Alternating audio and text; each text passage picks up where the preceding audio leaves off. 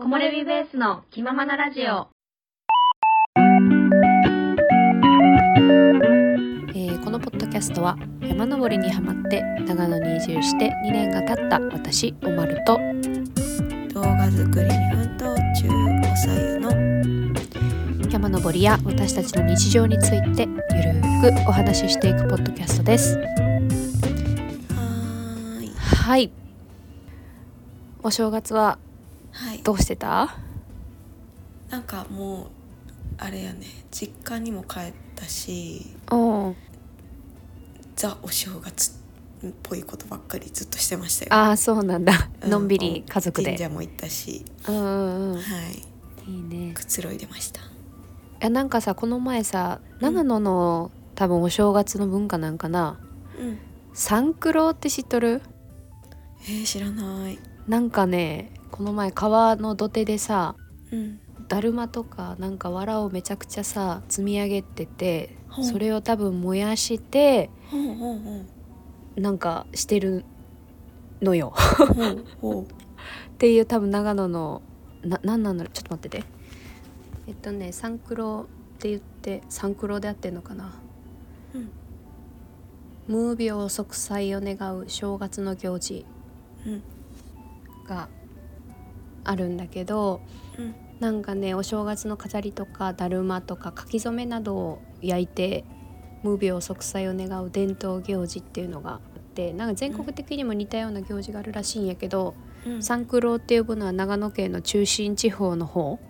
だけみたいで、他の地域ではどんどん焼きみたいに呼ばれてるとこもあるらしい。あー、確かに焼いてるもんね、正月とか。あ、本当？私これ知らんくて初めて見てさ、なんか結構高く積み上げて焼くのよ。へえ、そうなんだ。っていう、はい、ちょっとした共有です。で、なんかこの焼いた後で、なんか餅とかマシュマロとかを火がねちょっと静まって焼いてなんかするんだって。へえ、それはしなかったの？してない。見ただけ。いいね。お正月はじゃあ長野で過ごしたんだ。あ、違う。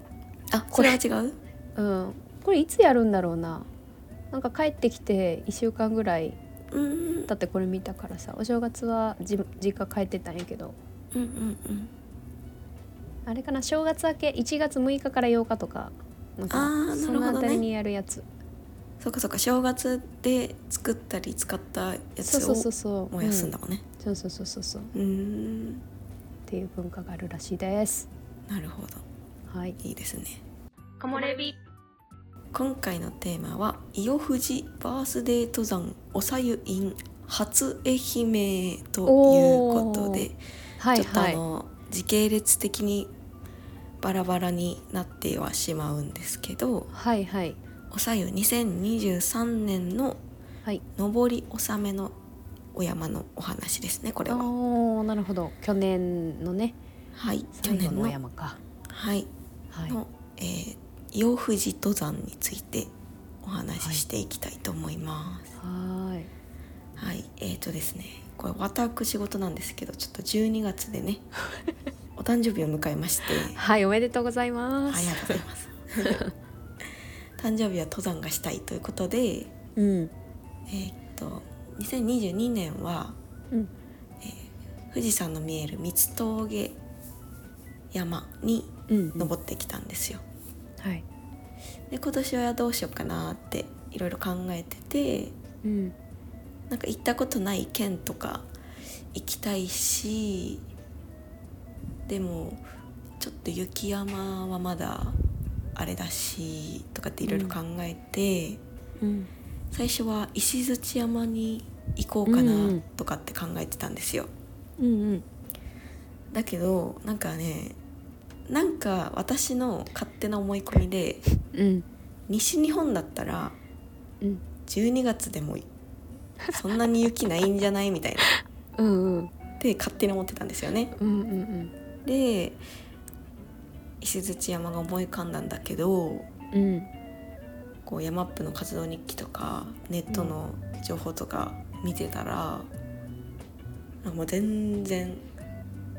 超雪山で、あ、そうなんだそうなんです、雪がすごくて、もう絶対、なんていうの、愛禅も必要だし、ちゃんと雪装備持ってってくださいねって書いてて。石鎚山って何メートルぐらいなんだっけ？あ、でも1000、900 2000行ってなかったよね確かね。2000は行ってない。いやそうだよね、なんか私もそのあんま積もらね、西日本というかあんまり雪ね降らないとか降らないからさ、愛媛とかあったかそうやん。そうそうそうなの、意外と積もってるんだねやっぱり。そう、やっぱり1900あるらしいから、積もってるみたいで、そう、これはちょっとまだいかんなと思いで、ちょっともうまあ愛媛に行くことは決めてたんで、なんか愛媛でいい山ないかなと思っていろいろ見てたら、寒風山って書かれた活動日記が出てきて、その山の景色がね結構なんか不思議で見たことないような景色だったんで、でなんかみんなここ穴場ですみたいなって書いてて、でじゃあここにしようと思ったんですけど、結局ねそっちのこの寒風山には行かず、なんか分岐で分かれてるんだけど反対側の伊予富士に行くことに、本当に前日ぐらいに変更して。あ、そうなんだ。なんかそれが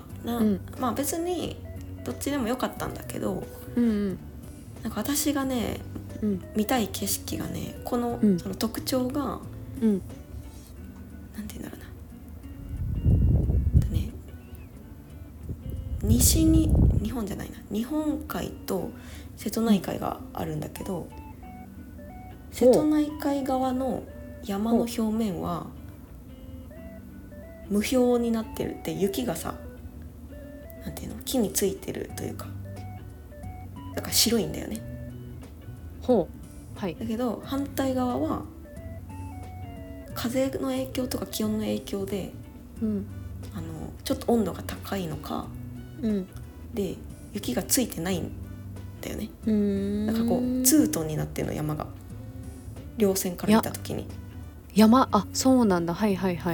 そう、その景色が、まあ時期にはよるんだろうなと思ったんだけど、拝めるかもしれないっていうのが、なるほど。なんか多分、寒風山方面でも見れると思うんだけど、伊予富士方面から見た方が綺麗なんではないかっていう私の推理で、結局伊予富士方面に行くことにしました。なるほど、はい。でちなみに伊予富士は1756メートルの。高いね、意外と。そう、結構高かった。300名山、日本300名山の一つ、石鎚山地のお山らしいです。じゃあ石鎚山の近くなんだそうそう、近くではある。なるほど。でコースは、旧寒風山トンネルの入り口にある駐車場からの、登山口から伊予富士を目指すピストンコースで、往復だいたい4時間ちょっとぐらいのコース。割とちょっとね、ある感じのだね。そうですね、で前日までの活動日記とかも見てたら、ちょうどね気温がそんなに下がってなかったのもあるんだけど、道路にも全然雪がなくて、だからもう普通の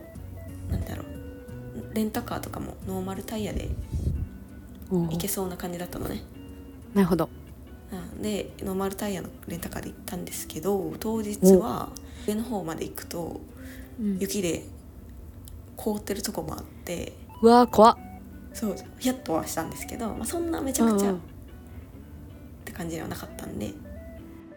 積もってる感じじゃなかったんだ。まあそうやね、ちょっと乗ってるぐらいの感じかな。なるほど。そうでここが駐車場が誰もいなかったんだよね、車が。あ、そうなんだ。広いと思ったら、もう一個上にちゃんと駐車場があって、なるほどそこには車が何台か止まってて、本当にねトンネルの入り口の手前にあって、うんうん、でトイレもあって、うん、で足洗えるなんかブラシとかも置いてくれてたり、洗い場があったりで結構へなんかねそのトンネルの UFO ラインっていう、うん、ほうなんか車のドライブスポットみたいな絶景スポットにつながるトンネルなんだよね。うんうん、で冬季はその UFO ラインは封鎖してるらしいんだけど、うんうん、そこにつながるトンネル途中の道にある駐車場なのかな、うんうん、だからなんかトイレもあるしみたいな、うん、トイレは冬でも閉鎖されてなかったんだ。はい使います。おー素晴らしい、うん、待って、さゆちゃんが止めたとこと、はい、その何上にあったってところはどれぐらいの距離感なの？まあ5分ぐらいかな。ああそんなもんなんだ。歩いて5分ぐらい、うん、ああじゃあどっちでもいいって感じね。そうそうそう、うんうん、でした。なるほど。はいでここから登ることになるんですが、うん、そうちょっとね戻っちゃうんだけど、うん、登山の前日に、うん、愛媛に泊まってたんですけど、うんうん、猫のいる島があって、うん、そう青島って言うんだけど猫がたくさんいる島、うん、に行く予定だったんだけど、うん、風が強くって船が動かなくって、うん、断念したんですよ、うんうん、で時間が余ってどうしようかなってなってて、うん、でちょっと靴下を新調したかったんで、うん登山ショップを覗いてみることにしたんですね、うんうん、このお店がすごい素晴らしいお店で、うん、なんかねちっちゃいお店なんだけど皇室山荘グループのフランチャイズって言ってたかな。へーでなんかその皇室山荘っぽい品物が置いてあって結構ちっちゃいこじんまりとねキュッと置いてあってうんうん、なんか地元密着みたいなお店 で、うんうん、で靴下を最初見てたんだけどなんか店長さんみたいな人と喋る雑談というか喋ることになって、うんうん、なんかすごいインソールをオーダーメイドで作るインソールに関しては任せてくださいみたいな感じだったのねでなんかねかっこいい機械があってでその店長さん曰く、うん、なんか一般的なインソールは、うん、オーダーメイドとかでもなんか自分の足の形に合わせるじゃん、うんうん、じゃなくてここは自分の足の形を見て、うん、その人が一番本来正しい足の形に戻っていくように、うんうん、インソールを作っていくんだって。すごい。だからそういうのさ私すごい好きだから、うん、思わずなんかもう欲しいってなって、うんうん、これは誕生日プレゼントやと思ってあそうかそうだよね、うんうん、で2時間ぐらい滞在して、うん、インソールを買って行きました、はい、登山に向けてねということは早速そのインソールを、はい、そうですよ登山に向け使いました。あそうなんだ、うんはい、ちなみにお店の名前はねアルフィールドってお店、はいはい、ちょっとなるほど愛媛行ったら絶対行きたいなって思うです。ハスキー犬もいました、うんうん、あそうなの看板犬だね。可愛かったよ、うんうん、はいちょっとこんな感じでねはいインソールと靴下をゲットして靴下もゲットしたんだ、はいうんうん、でさっきの、駐車場のところに戻りますが、うん、はいはい、はいちょっとねゆっくりめにスタートで、うん、10時前とかになっちゃったのかな、うんうんうん、でスタートしました、うん、でこの日はちょっと天気良くない予報だったけど、うん、朝はまあまあ晴れてました、うんうんで登り始めたら結構すぐに多分駐車場自体の標高が高いから、うんまあ、雪がちょっとついてるって感じだったかな、積もってるって感じじゃなかったけど、土にこう降ってるなって感じの雪でした。でただなんか昔まるちゃんと雪がある山に初めて行った時かな、雪があるというかなんかちょっと凍ってるみたいな、なんか綿菓子みたいなさ、何この雪の氷みたいな、なんか麺みたいなさ、覚えてないかな。霜柱じゃなくて？そう、それ。ああ、それこれだっていうの。六甲山だよね。あ、六甲山か。そう。あれがね、久々に見て。そうね。いっぱいあると思って。そうです。サワーってしてるやつね。そう。と思いながら。スタートから雪もあったんで、アイゼンを履いて、アイゼンじゃねえわ。軽アイゼンを。チェーンスパイクを履いて歩いたので、全然滑るとかもなく。まだ結構凍ってたの道？いや凍ってないです。凍ってそうなところもまあなかったんだけど、一応入っていきました。なるほど。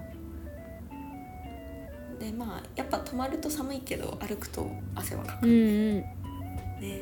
で、桑瀬峠までがだいたい2時間半ぐらいあるんだ、2時間半ぐらいあるんだ、そう2時間ぐらいかな、2時間ぐらいあるんだけど、そこまでがちょっと急登かなって感じ、で桑瀬峠まで登るとそこから分岐があって、右に行くと寒風山、左に行くと伊予富士みたいな感じで、なるほどね、そこはね、稜線になるんですよ。そこからは結構そうで、その稜線もね、その熊笹にこう道が覆われてる感じなんだけど、そこまで行くとやっぱ熊笹自体がちょっと凍ってるというか、雪でちょっとカチカチなってて、なんかいつものこうサワサワって音じゃなくてパリパリっていう音がするんだよね、通ったら。へえ、そうなんだ。それも結構面白いなとかって思って、で歩いてたらね、途中四国の山をすごい何十年も登ってるおじ様が話しかけてくれて、なんかあれはどうでこれはどうでみたいな。すごい説明しながら登ってましたね。でこの稜線はすごい気持ちよかった。で、多分この稜線沿いで私が見たかった景色があるんだけど、ちょっとこう行きでは微妙になんだろうな、見えなかったですね。でもその割と晴れ間もあって。瀬戸内海も見えるし、石鎚山も見えて、すごいいい景色でしたね。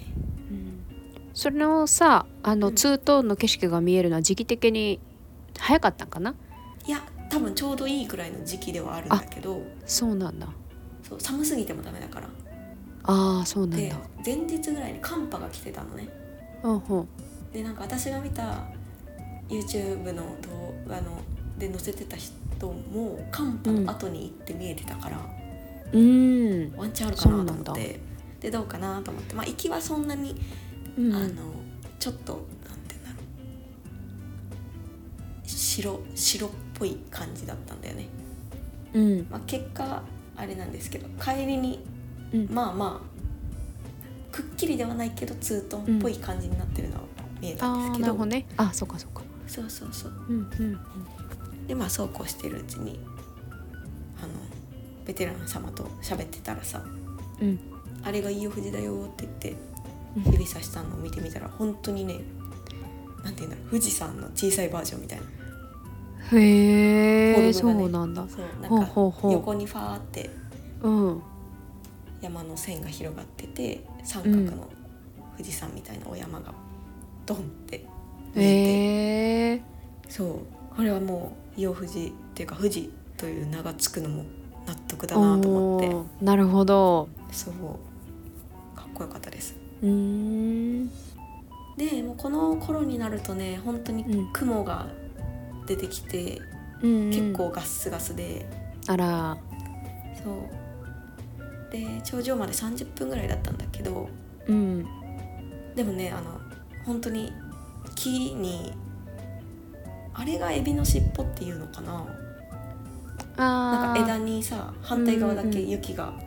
伸びてるの、うん、うんうん、あるね。そうブワーってもうそこの木のトンネルみたいなの通ったり、ほうほうほうで真っ白い世界になってって、ほうほうすごい良かった。で頂上に着きましたが、うん、もう真っ白でした頂上。ガスガスってこと？何にも見えなくてそうガスガスで。そっか。うんうん、道中の景色がすごい綺麗だったから、うん、もうめちゃくちゃ大満足で、うんうんまあ、頂上がねそのベテラン様の温度計を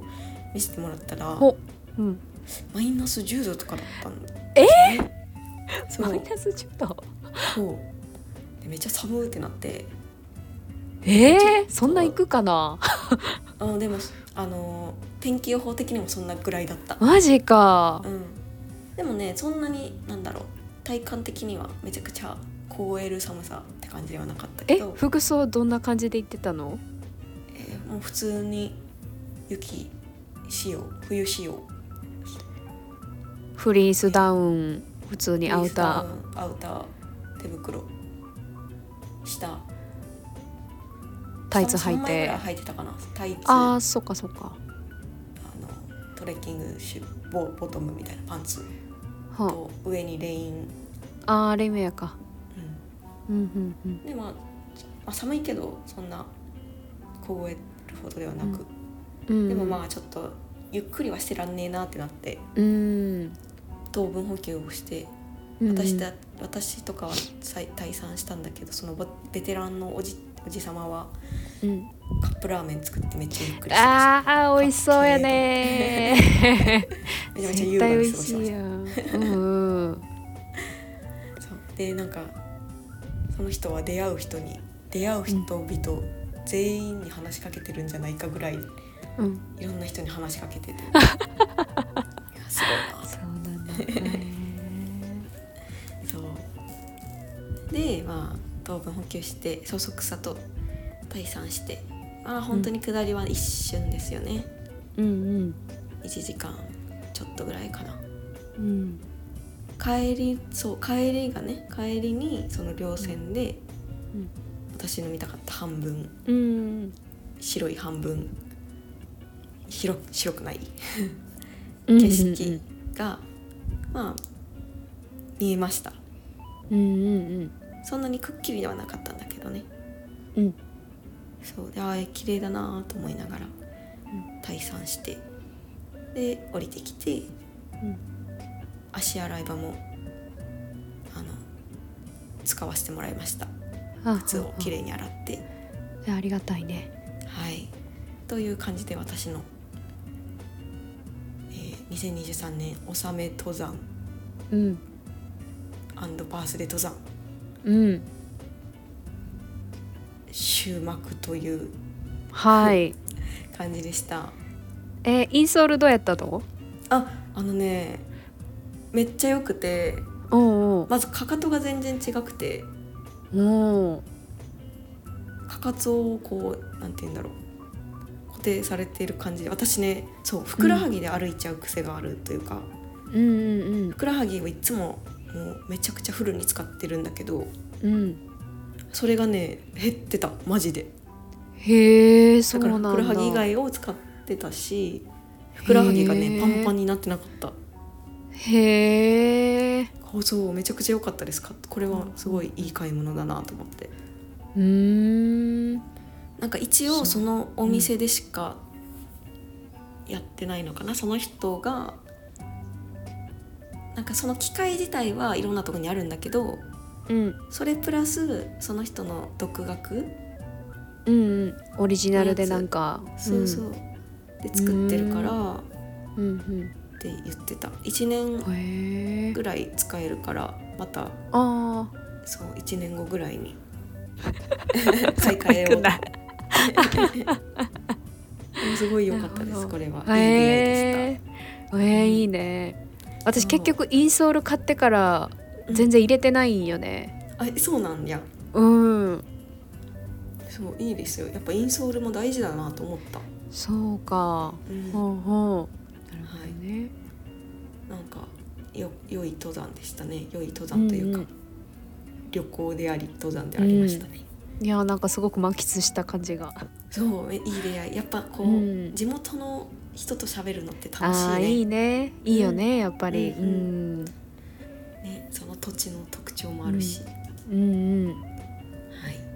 はい、はい、という感じで私の今回のテーマを終わりたいと思います。はい、はい私たちに対するお問い合わせや質問があれば概要欄からお願いします。はいインスタグラムもやってるのでチェックしてみてください。はい